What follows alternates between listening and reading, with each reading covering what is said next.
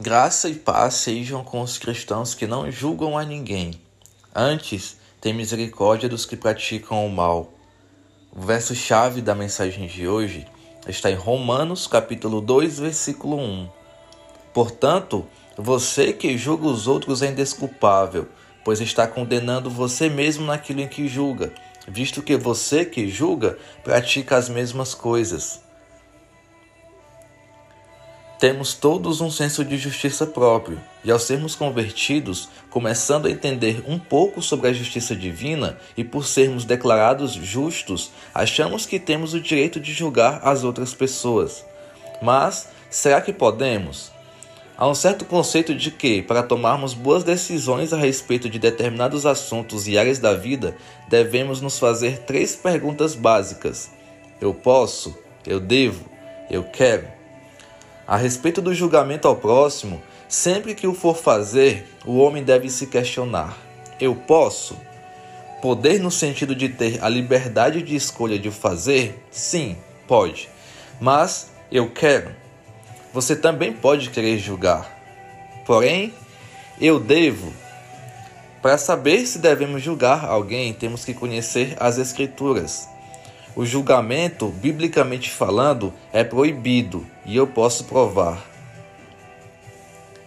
Jesus disse em Mateus, capítulo 7, versículo 1, não julgueis para que não sejais julgados.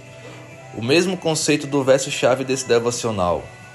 Em Romanos, capítulo 14, versículo 4 e 14, versículo 13, Paulo nos questiona sobre quem somos para julgarmos o servo alheio e nos adverte a não mais julgarmos uns aos outros. Já em 1 Coríntios, capítulo 4, versículo 5, Paulo deixa entender que haverá um tempo em que julgaremos, mas que este não é o momento.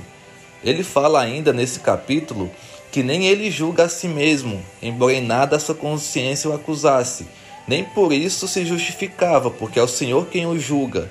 Quem nos julga? E Tiago, irmão do nosso Senhor Jesus Cristo, escreveu: há um só legislador e juiz, aquele que pode salvar e destruir. Tu, porém, quem és que julgas ao teu próximo?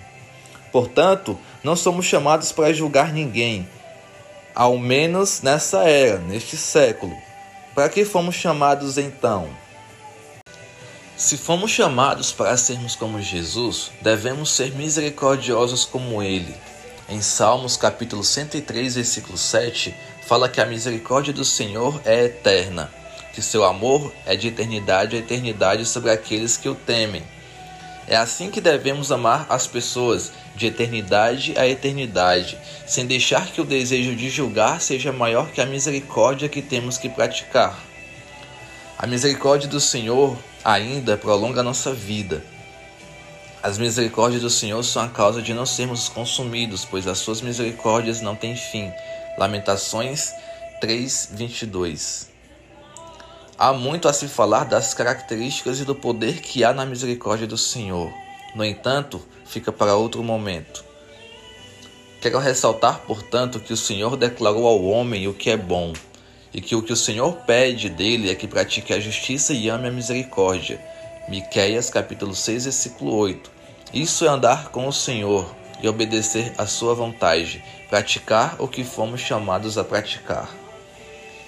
E Jesus disse em Mateus capítulo 5, versículo 7, bem-aventurados os misericordiosos, pois alcançarão misericórdia. Ele ainda nos deixou um imperativo em Lucas capítulo 6, versículo 36. Sede misericordiosos, assim como o vosso Pai é misericordioso. Isso é uma ordem.